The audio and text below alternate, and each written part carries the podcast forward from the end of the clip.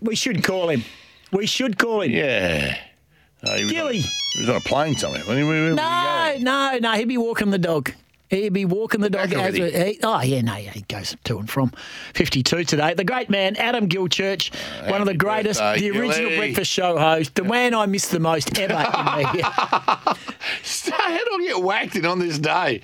How's that happen? Put us through. C- Can you connect our phone through and put leave a message? Put us through live on air. Here we go. this is risky. Mm, risky stuff, this. What if he answers at, at half past six in the morning? He doesn't want to be woken up at Here we this go. Here we go. time of day. Oh, sounds like it's an overseas phone Oh, call. no.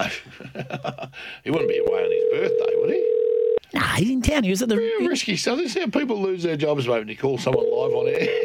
He had a very big Friday night, eh, no, Saturday night out. Ronald McDonald. Here we go. no.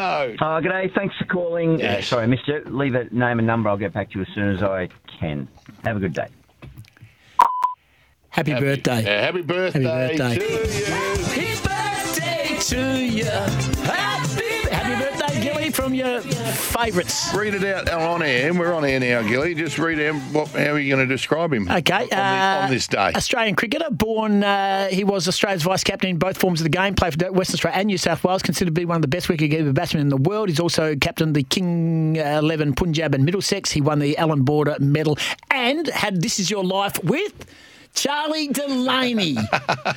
Happy birthday, Gilly. Happy birthday, Gil. Hang up now, please. See you later. Bye bye. See you, Gilly. Uh, there it is. Uh, you're part of On This Day. Uh, there you know. Thank you very much.